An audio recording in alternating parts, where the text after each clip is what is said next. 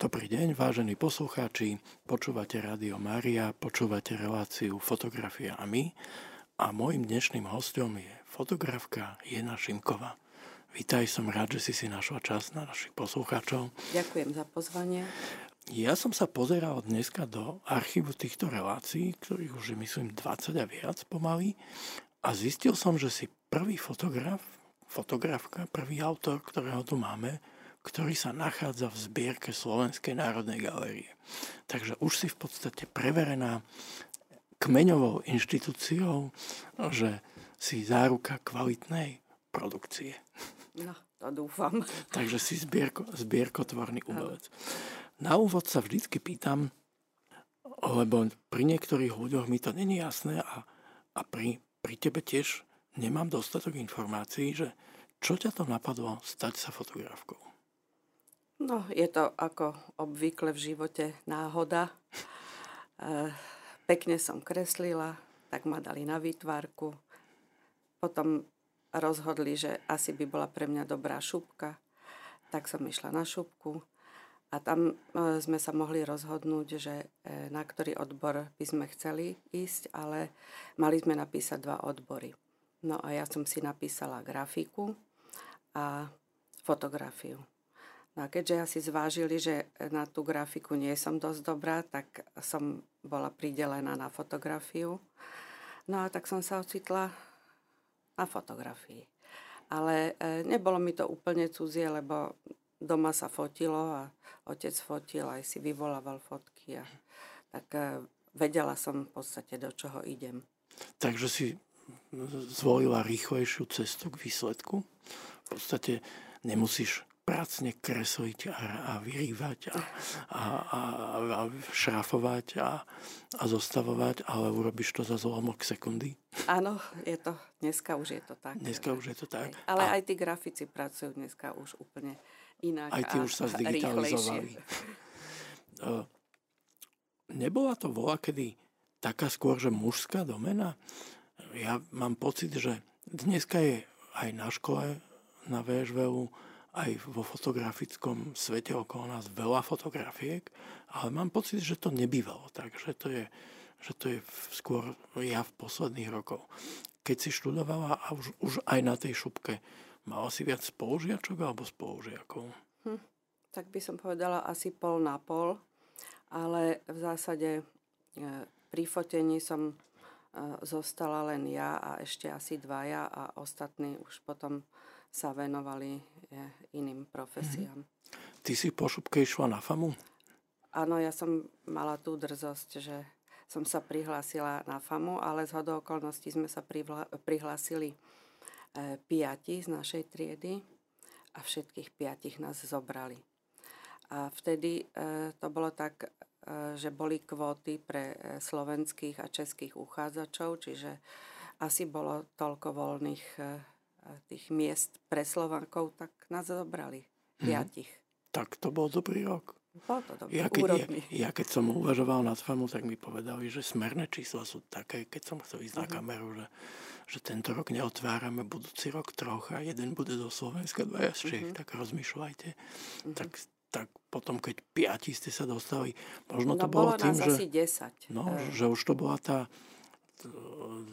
tá škola možno mala dobrý pocit z tej slovenskej vlny, ktorá sa cez FAMU prevalila. Ja som ešte študovala pred vlnou. Ty si ešte pred vlnou? Tak ano. Ty si bola predvoj. Ja som bola predvoj, áno. Nebali sa rodičia pustiť ťa do Prahy? Nie, nebali, pretože sme tam mali celú rodinu. Aha, takže si bola pod dozorom. Nie, na internáte.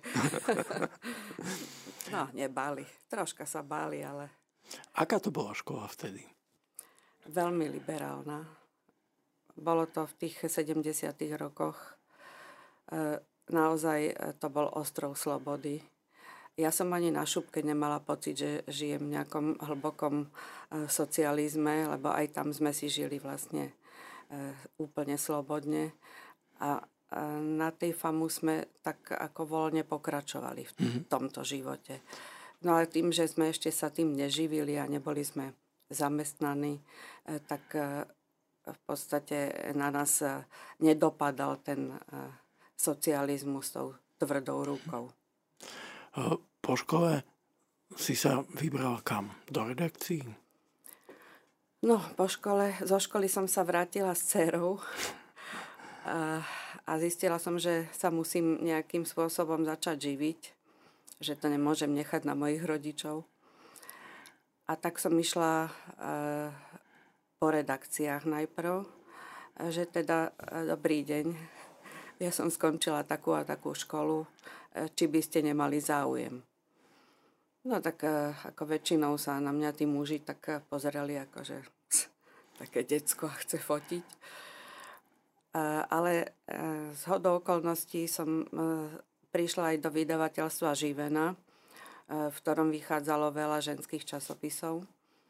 A v redakcii Dorka mi povedali, že ale áno, my potrebujeme odfotiť taký záves. Tak mi ho nabalili do tašky. Celá rodina sme zvesovali doma závesy a fotografovali záves z Dorky. No a tak sa im to zapáčilo, že potom som ďalších neviem koľko, aspoň minimálne 10 rokov do tej Dorky ďalej fotila. Viem, že fotíš módu a tento žáner stále, aj v dnešnej dobe, keď porovnáš dnešnú digitálnu zrýchlenú dobu a dobu analogovo-chemickú, v čom sú tie najväčšie rozdiely toho, ako tá fotografia vzniká? No, samozrejme v tej rýchlosti. A aj v tom, že môžem použiť, to je zase taký starý výraz, ale môžem fotiť, koľko chcem. Ešte keď sme fotili na tie farebné diapozitívy, lebo už v tých časopisoch sa nefotilo na čierno-biele filmy, ale na farebné diapozitívy a tie stáli teda nejaké peniaze. To stojí aj teraz ešte viac? Áno.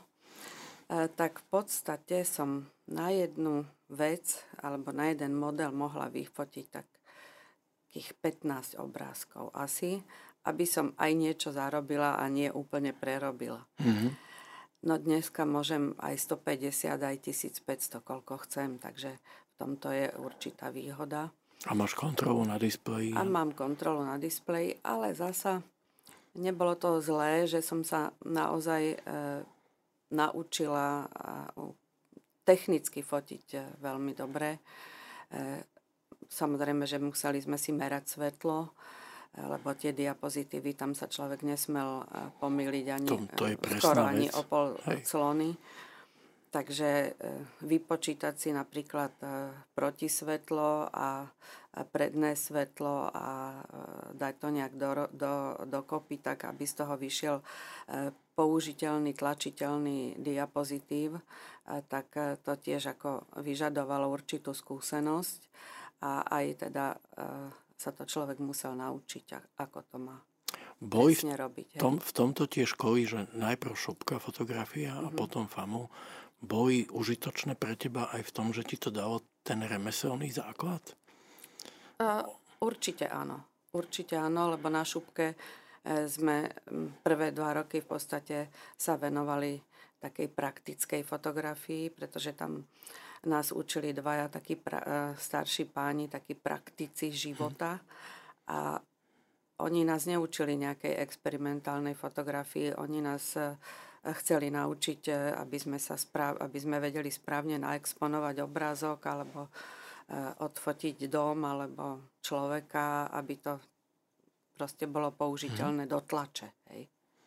No, tak, a na tej FAMU takisto zo začiatku sme mali také praktické cvičenia, aby sme vedeli odfotiť sklo, aj porcelán, aj ľudské telo a aby to všetko malo tú štruktúru a povrch taký, ako má mať. Pýtal som sa preto, že mne sa zdá, teraz keď chodím, keď sú prieskumy na VŠVU, čo predsa len trochu iná škola ako FAMU, že už ten remeselný fundament sa trochu vytráca a že tá škola skôr akože vytvára priestor na ohromnú voľnú kreativitu a niekedy mám pocit v tých veciach, že tie decká by sa chceli strašne nejak vyjadriť, ale nemajú práve ten remeselný fundament na to, aby to povedali dobre.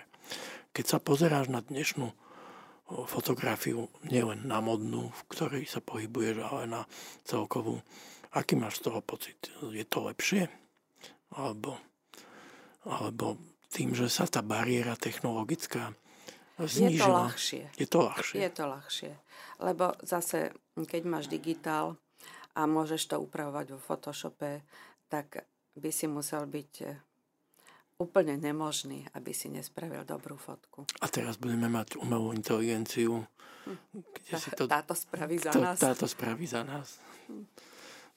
Tak áno, určite to bude veľmi obľúbené, pretože jej nebude treba platiť. Takže, myslím, že fotografia je dneska ešte médium, ktoré dokáže vzbudiť nejakú silnú verejnú odozvu a meniť verejnú mienku. 60. roky boli plné obrazových magazínov a boli plné fotografií, ktoré dokázali hýbať verejnou mienkou alebo stanovovať nejaké trendy. Má dnes ešte fotografia túto silu? Ja to môžem povedať len zo svojho hľadiska. Neviem to povedať za tých ostatných ľudí. Ale je pravda, že sme prehltení obrazom a že ho nikto nevníma dlhšie ako zlomok sekundy. Tak ako rýchlo viete hýbať palčekom. To je interval. Áno, ten interval. Tak dlho vnímate tú fotku. No, čo to v človeku zanechá, alebo akú odozvu, neviem. Ja zase ale troška to pozerám aj z tej stránky obsahovej. Takže na mňa dosť zapôsobia napríklad fotografie vojnové, teraz napríklad z Ukrajiny. Vzbudzuje to vo mne emócie, lútosť, všetky zlé emócie sa vo mne hromadia. Na mňa to pôsobí ešte stále, ale ja neviem ako na tých ostatných. Či už sú tak otrli z toho, že sa každý deň pozrú na milión obrázkov, že to nezanechá stopu. Ale podľa mňa v podvedomí niekde to nejakú stopu musí zanechať.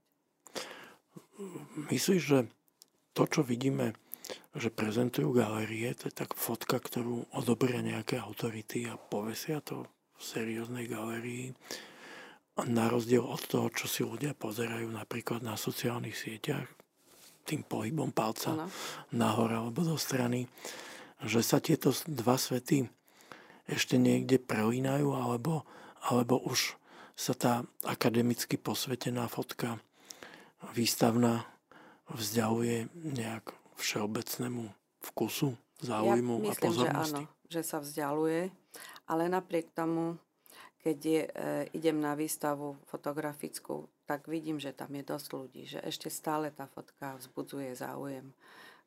Keď je mesiac fotografie, tak sú tie galérie plné, takže ešte stále si myslím, že má svoju hodnotu.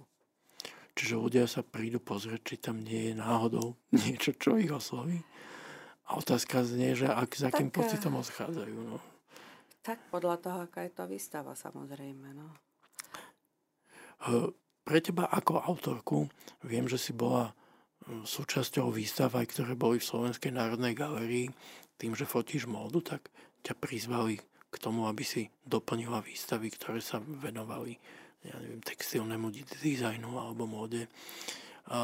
Je pre teba zaujímavejšie rozmýšľať o fotografii, ktorá skončí ako výstavný set niekde na stene, alebo je tvoj svet hlavne postavený na tom, že pracuješ pre médium a ideš do tlačenej podoby a rozmýšľaš, ako tá fotka bude vyzerať, keď prejde nejakou polygrafickou technológiou.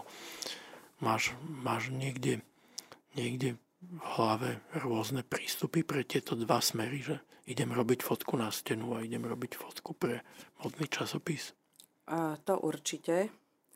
Ale ja už dnes až tak veľa tých umeleckých fotografií nerobím, lebo na to ani nemám čas, ani na to nemám myslenie. Lebo neviem ja fotiť módu a potom druhý deň sa stať umelcom a fotiť voľné fotografie. Ale mám doma dosť takých fotografií a Mám aj v hlave nejaké nápady a hovorím si, až raz nebudem mať vôbec čo robiť, tak zase sa vrátim k môjmu pôvodnému tomu, čo som vyštudovala, teda umeleckú fotografiu. Ale zase na tých výstavách v galérii, napríklad Nech šije, čo bola výstava o odeve, tak tam som mala vystavené modné fotografie z určitého obdobia, ktoré ich vtedy zaujímalo. Keď pracuješ pre nejaké médium, časopis, do akej miery máš voľnosť v tom zadaní? Predpokladám, že povedia ti, toto sú šaty od tohto a tohto. A teraz, čo všetko je tvoja slobodná vôľa a ako bude ten výsledný obraz vyzerať? No, to malo svoj vývoj všetko. Najprv, keď som fotografovala pre časopisy, ktoré ešte mali také kamenné redakcie, tak áno, to tam takto fungovalo. Máme takéto šaty, ideme fotiť tam a tam. Ale ako išiel čas, tak všetko išlo do online, aj pani redaktorky.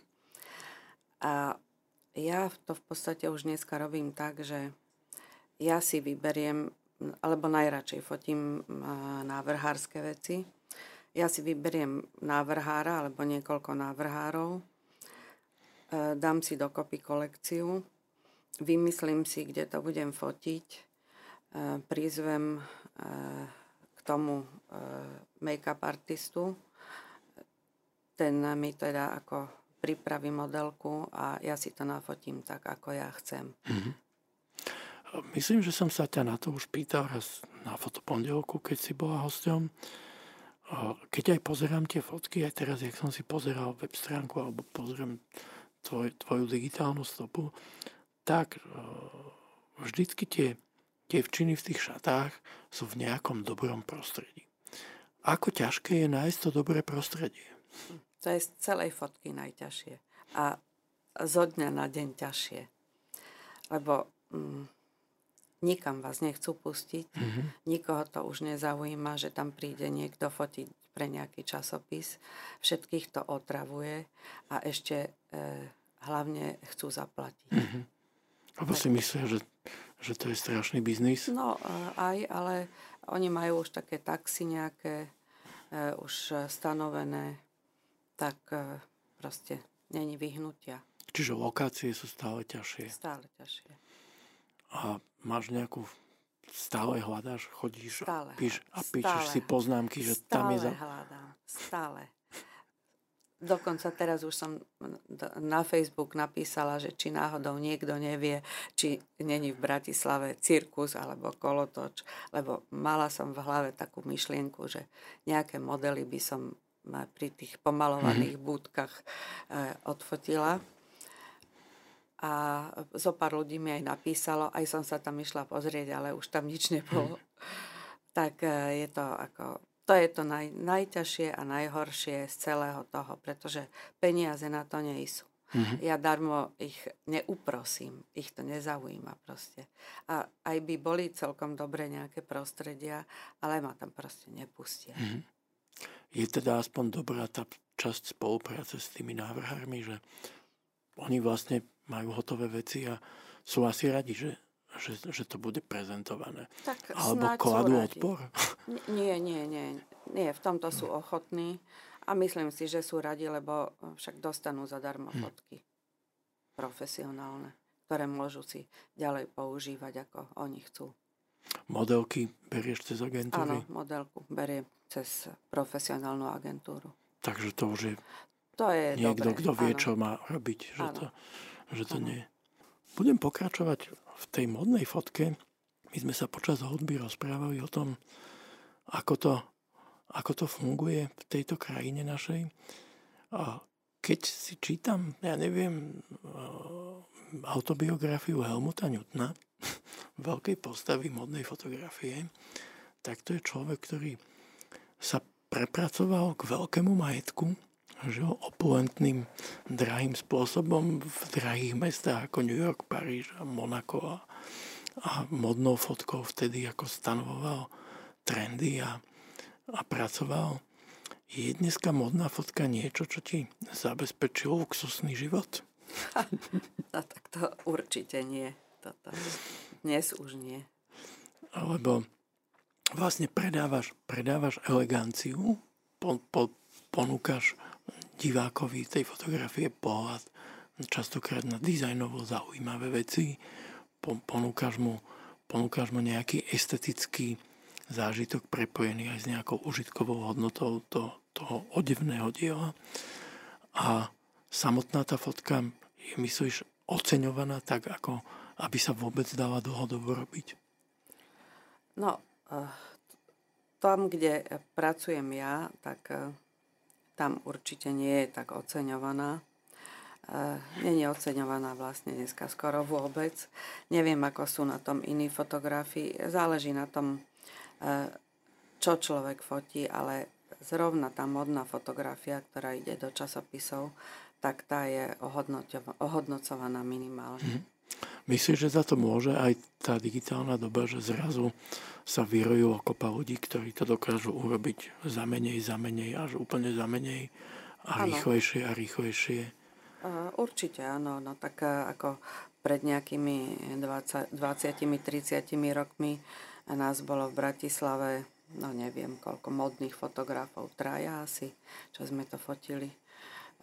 Jano Krížik, Palo Janek, ja a pán Kalaj už asi končil vtedy.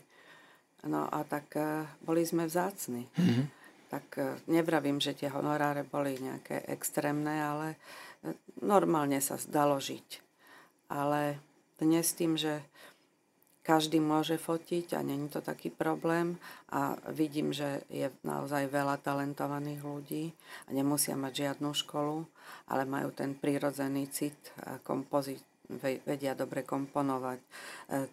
To fotenie to už není teda problém, ako sme hovorili. Tak je nás veľa na malom priestore, takže tým pádom aj to hodnotenie je tomu prispôsobené. Bola tá spoločenská zmena, ktorá prišla v 89. pre fotografiu, ako veľká, do akej miery sa to zmenilo? Že pribudlo roboty, klesla cena roboty, ubudlo roboty. Čo to znamenalo? Že zrazu zanikli tie veľké vydavateľstvá, ktoré mali 5-ročné plány? Tie nezanikli hneď. Tie zanikli, dajme tomu, 10 rokov po revolúcii, pomaly, tak postupne zanikali, ale zase mnohí si mysleli, že si založia časopis, to bol sen veľa ľudí.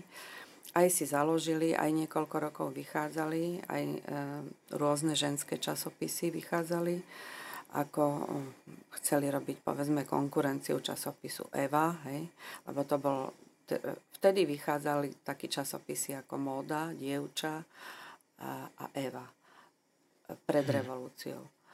No a potom ešte po revolúcii nezanikli, stále to vychádzalo a začali ale vznikať ďalšie časopisy, ale fotografov nepribúdalo.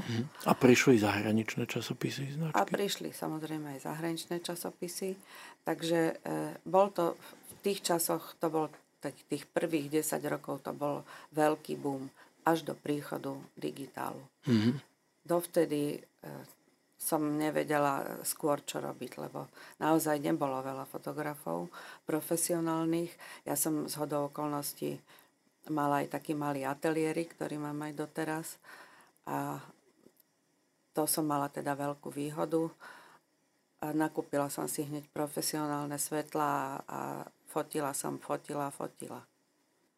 Čiže ak zanikne technologická bariéra, ktorú prelezú len tí najurputnejší, tak sa začnú diať veľké veci. Ono sa to vlastne deje aj v hudbe, že dneska si kúpiš software a nejaké krabičky, tak urobíš niečo, čo sa potom pomenuje, že je to hudba, lebo tam ide nejaký automatický rytmus a niečo do toho zarecituješ a už s tým môžeš produkovať zvukový smog. Tak tiež, keď tie bariéry zaniknú, tak to zdivočie. Áno, presne tak. Na druhej strane dá to priestor tým, že dobre, začne fungovať štatistika veľkých čísiel, že ak veľa ľudí začne robiť, tak sa v tom objaví aj niečo zaujímavé, čo by možno inak nevzniklo, ale zároveň je to náročné na toho diváka, aby si tam tú kvalitu našiel. No, to určite áno, pretože ako to majú bežní ľudia rozoznať, čo je kvalita a čo je gíč, povedzme, hej. Tak kto není v tomto smere vzdelaný, tak nevie. To je výzva asi čiastočne pre školstvo. No, dávno. A vo veľkej miere pre rodiny. Že ak tá rodina nevedie decka k tomu, aby vôbec evidovali, že existuje nejaké kvalitné umenie, tak tá škola to už nedobehne. A tí rodičia na to nemajú čas, lebo musia... Ale tak tiež ich to nezaujíma. Ale tiež ich to nezaujíma a povedzme, že sú vyťažení 3 prácami, aby prežili. Takže tá perspektíva vlastne nie je dobrá. Nie. A hlavne tuto na Slovensku by som povedala, že je nás tu veľa na malom priestore. Všetci sú zhromaždení v Bratislave. Lebo čo budete fotiť pre aký časopis? Ja neviem, 100 kilometrov. V Trenčíne nemáme časopis. Ani v Košici. Takže všetci, čo chceli toto robiť, tak prišli do Bratislavy, chvíľu sa rozkúkali a išli ďalej. Ale mnohí tu zostali. A všetci máme čo robiť, aby sme sa ako tak uživili. Žijú ešte vôbec printové médiá? Ja mám kamarátov, kolegov, ktorí robili pre printové médiá tým, že robili nejakú detepácku prácu a nejaký prepres a postupne prichádzajú o prácu, lebo papier je drahý, zanikajú tlačené médiá. Sú ešte tlačené médiá? Alebo už ide veľa tvojej práce do digitálneho priestoru? Nie, všetka moja práca ide do printových médií. Ešte žijú nejaké? Ešte žijú, lebo na čo by som to dávala niekomu do nejakého onlineového časopisu? Keď si to predstavím, že ja neviem, koľko práce vynaložím na to, aby som vytvorila jeden modný editoriál a potom by to malo byť len v onlineovom časopise, kde by to nebolo ani nejako zalomené, hej, len vložené do nejakej kolónky, tak to je úplne nezaujímavé. To potom nemá pre mňa žiadny význam. Takže zatiaľ ešte pracujem pre printové médiá. Keď robíš fotku na titulku, tak už vieš, ktorá pôjde na titulku? Že premýšľaš o tom, že sem príde text, sem príde... S tým ja nemám nič. S tým nemáš nič. Nie. Ty dodáš fotky. Ja len viem, že koľko mám nechať priestoru nad hlavou. Ale... A zhruba viem, keď teda viem pre ktorý časopis, tak asi kde dávajú ešte okolo nejaké headliny, ale inak sa ako ja nezaoberám grafikou. Pozeráš zahraničné modné časopisy? Rada by som, ale už sa sem nedovážajú. Takže buď si kupujem na letiskách, alebo teda to pozerám cez internet. Lebo sú také stránky, kde sa dajú pozrieť uverejnené modné editoriály v zahraničných časopisoch. A to, čo vychádza na Slovensku, je veľmi odlišné? Ja neviem, slovenská verzia ELO alebo týchto médií. Je česká verzia. Teda česká verzia. Je iná, jak, ja neviem, americká veľmi? Nie, lebo tam sa nemôžete až tak odlišovať. Hej. Tam sú dané určité veci a tie tam musia byť a potom sa tam vkladajú len tie editoriály, ktoré buď dostanú zo siete, alebo si to nafotia sami. Keď sa prechádzaš slovenským fotografickým svetom aj ako divák, kto sú ľudia a fotografie, ktoré ťa oslovujú? Z toho, čo vidíš, ja neviem, na Mesiaci fotografii, na výstavách, ktoré sa okolo nás dejú, alebo aj z celosvetovej fotografie, že čo je vec, o ktorej si povieš, že toto je dobré, toto je zaujímavé? No, ja obdivujem napríklad reportážnych fotografov. Toto ja by som nedokázala. Pardon.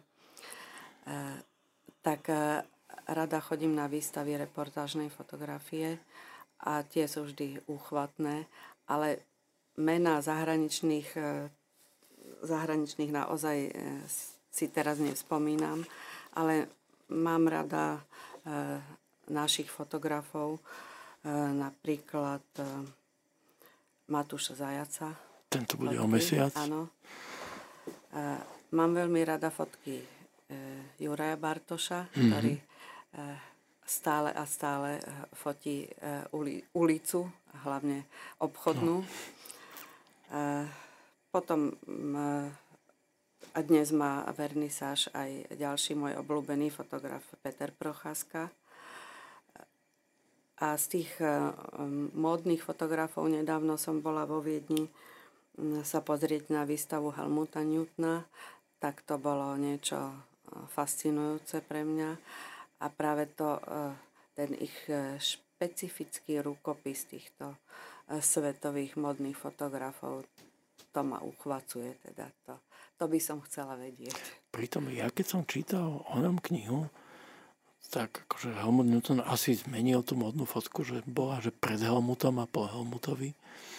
Ale ako keď som pozeral niekde boli schémy toho, ako to vlastne svietilo, to sú tak jednoduché setupy. Ale on si to rozkresloval do nejakých storyboardov predtým. Robíš to tiež tak, že si nakreslíš veci dopredu? Ja to robím tak, že viem, čo idem fotiť. To je prvoradé, hej? Že viem, aké modely to sú.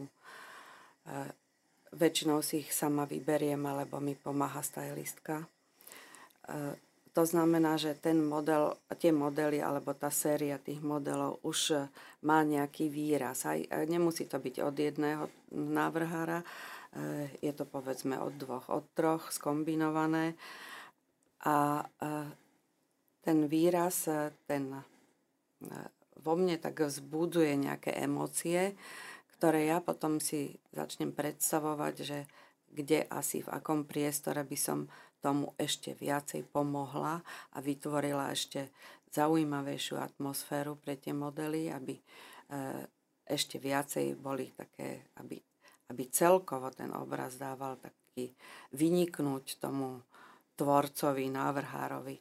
Ale aj mne troška samozrejme, aby aj môj rukopis tam bolo cítiť. No a potom vlastne si niečo nakreslím, lebo si hovorím, náhodou budem mať pri fotení okno. A čo? Nie, nemôžem povedať modelke, že no, správ niečo. Áno, že správ niečo. No, vymyslí niečo. Musíš pôsobiť presvedčivo, že presne vieš, čo má kto robiť. A napriek tomu, že to robím už toľko rokov, tak vždy idem do toho s určitými akoby obavami, alebo nie som si nikdy 100% s ničím istá. Tak si to trocha nakreslím, tých 6-8 strán, že ktorý model napríklad budem fotiť celý, kde ešte pridám toho pozadia, kde bude, keď máme niečo zaujímavé, kde bude vidieť ešte, ja neviem, architektúra za ním, alebo pôjdem do detailov. To už mám pripravené, ale úplne taký presný moodboard, to nemám, to mám v hlave. Mm-hmm. Ak máš slobodu, že nemusíš byť viazaná nejakou požiadavkou tej redakcie, tak to je paráda. A ja sa idem na tie priestory najprv pozrieť. Takže tam stojím a predstavujem si. Takže ja si to vypredstavujem a potom môžem ísť fotiť. Ak si hovorila, že sa snažíš, aby si mala svoj rukopis, Marian Varga hovoril, že opakovaná chyba je štýl. A čo je tvoja tajná zbraň, aby v tej fotke bol tvoj podpis, že keď na ňu pozrieme s odstupom času, budeme vedieť, že aha, toto sú jediné fotky. Kde je ten dotyk tvojho unika? Ten tak asi vznikal priebežne. To myslím si, že keď by som sa pozerala na fotku spred, ja neviem, 30 rokov, že možno to tam ešte není. Že sa tomu človek musí tak dopracovať nejako. A či to je možno práca s tou modelkou, lebo keď fotíš vonku, tak nemôžeš na 100% vedieť, že dnes bude také alebo onaké svetlo. Takže nemôžem to mať postavené, že ona takto svieti, alebo ona teda fotí len pri takomto svetle napríklad. Ale možno, že celkovo tá kompozícia, farebnosť, neviem sa ja na seba tak z odstupu pozrieť, ale ľudia hovoria, že má to svoj nejaký rukopis a že vedia, že to je odo mňa fotka. Ale v čom je to tajomstvo? Ja keď som si to pozeral ešte aj dneska, tak môj pocit bol, a vlastne tým, o čom sme sa rozprávali, sa to možno aj potvrdí, že na mňa to pôsobí veľmi filmovo, veľmi analogovo, že nie si človek, ktorý by sa viezol na nejakom lacnom digitálnom triku, ani niekto to robí tak, že fotí na digitál, ale potom sa silou mocou snaží dať tomu nejaký analogový look, že do toho vniesie všetky chyby, ktorých sme radi, že sme sa ich zbavili tým, že sme odišli od filmu.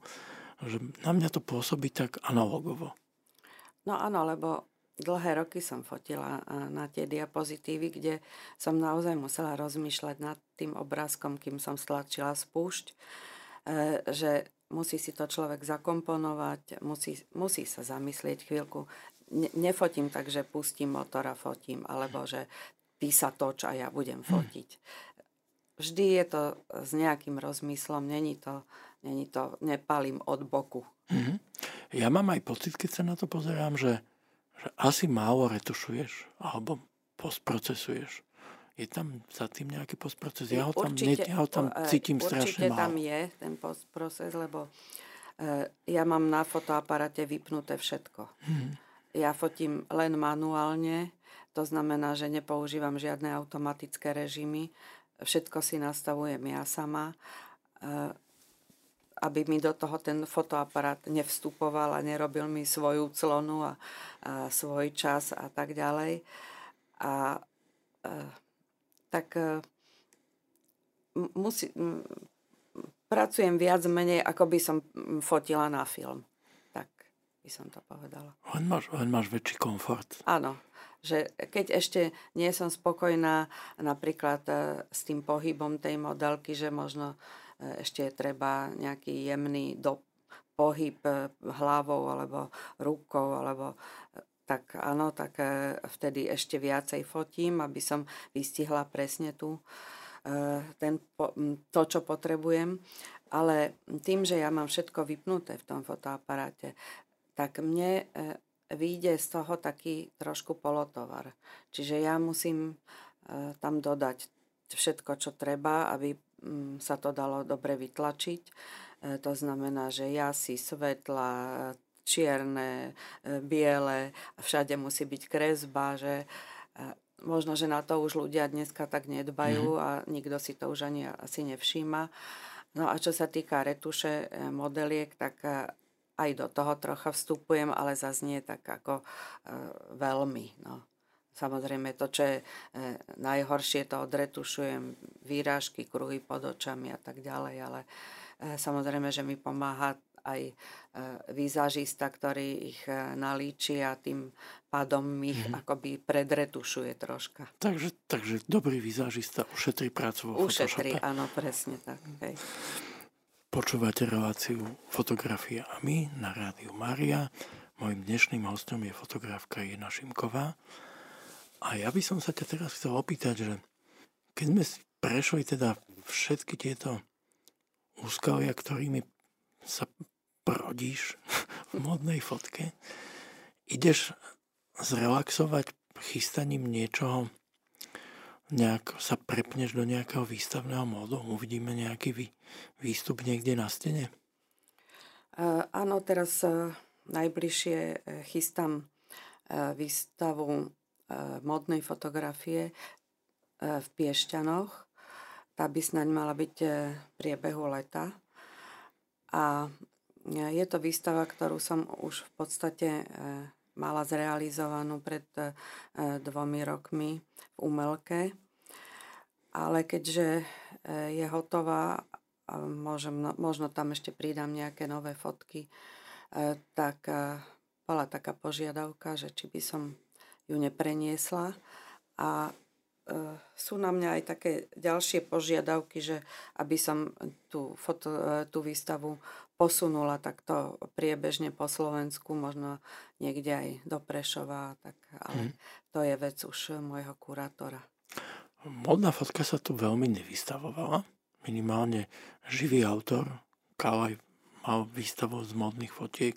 Myslím, naposledy som to videl v galérii mesta Bratislavy, ale to už bolo dávnejšie a už sa toho nemohol zúčastniť ako živý autor.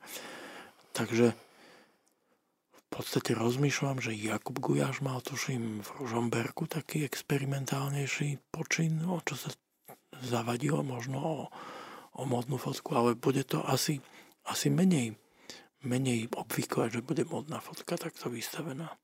No, povedala by som, že je to úplne neobvyklé, lebo neviem o tom, že by niekto urobil výstavu, celú výstavu len z modnej fotografie. Možno, že sa to ľuďom zdá, že je to komerčná záležitosť a že to je hanba vystavovať, alebo neviem, no proste nevystavujú to ako... Aj keď poznám niekoľko modných fotografov, tak on si človek povie, že však mám ich vystavené stále tie fotky v časopisoch každý mesiac. Takže tú potrebu prezentácie nepotrebujem. Ale už toľko mi kamaráti hovorili, veď sú krásne tie fotky, vystav to, tak mi to trvalo teda, ako vidno, 30 rokov, kým som sa teda rozhodla, že to spravím. Pred 2 rokmi bola teda v Umelke a teraz by snáď mohla pokračovať niekde na Slovensku. Keď som pozeral na tvojej web stránke, kde máš aj modnú fotku a máš tam aj portréty, ano. Tak veľký rozdiel medzi portrétmi a modnou fotkou tam nie je. Možno iba v šatoch. Že na ten portrét prídu ľudia civilne oblečení vo svojom a na tú modnú sú oblečení, ale v podstate ich rovnako pekne fotíš, ako keby si ich fotila do modného magazínu. Tak mám to už tak v ruke, nejako, že asi nerobím rozdiel, to si ja ani neuvedomujem medzi tým, že fotím, ja neviem, nejakú pani doktorku alebo nejakého civilného človeka a potom fotím portrét, nejaký beauty pre modelku. Ale to, čo mám na webe, tak sú to väčšinou portréty výtvarníkov. Ja som dlho spolupracovala s jednou mojou kolegyňou, ktorá robila také výstavy a tá výstava sa volala Ex Ovo a bolo to vlastne o stvárnení veľkonočného vajíčka umelcom. Mm-hmm. A my sme k tomu robili portréty tých ľudí s tým objektom, ktorý oni vytvorili. A to bola tiež taká veľmi zaujímavá práca portrétna. Tak ja fotím aj normálne, obyčajné, klasické portréty, keď niekto potrebuje, ale vždy ma to viac baví, keď to má nejaký presah. A teraz napríklad fotografujem každý rok portréty na sympóziu Erny Masarovičovej, kde tiež príde povedzme 10 umelcov a vyrábajú sochy z kovu a ja ich fotím, im tam robím portréty. Keď podľa toho, čo majú hotové, keď majú hotový len nejaký fragment z tej sochy, tak s tým. Ale zase to má taký špecifický postup, ako to robím. Takže na ten web si dávam väčšinou takéto veci už trošku akoby umelecké. Keď nefotíš s modelkou, profesionálkou, ale fotíš vlastne s amatérom, nejakým výtvarníkom, ktorý tam vytvorí objekt, ale nie je to profesionálny model, napriek tomu však aj výtvarníci sú radi, keď sa dobre prezentujú. Tá komunikácia s tým modelom je veľmi iná? Väčšina je to tak, že s výtvarníkmi sa poznám, to sa zoznámime počas toho sympózia a sme akoby kolegovia, kamaráti a oni už vedia, do čoho idú a je to pre nich aj zábavné. Hej? Mm-hmm. No a modelka je profesionálka, takže tá urobí to, čo ja jej poviem, prípadne aj čo sama si myslí, že je správne, aby pred tým objektívom spravila. Takže je to trocha rozdiel, ale zase ja si s každým udržujem taký priateľský pohovor pri tom, takže nikto netrpí. Dobre.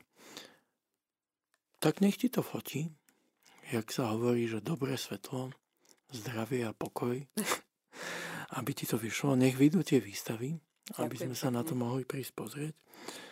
A vidíme sa zase niekedy po nejakom čase. Veľmi pekne ďakujem, že si našla čas. Mojím dnešným hostom bola fotografka Jena Šimková. Počúvali ste reláciu Fotografia a my.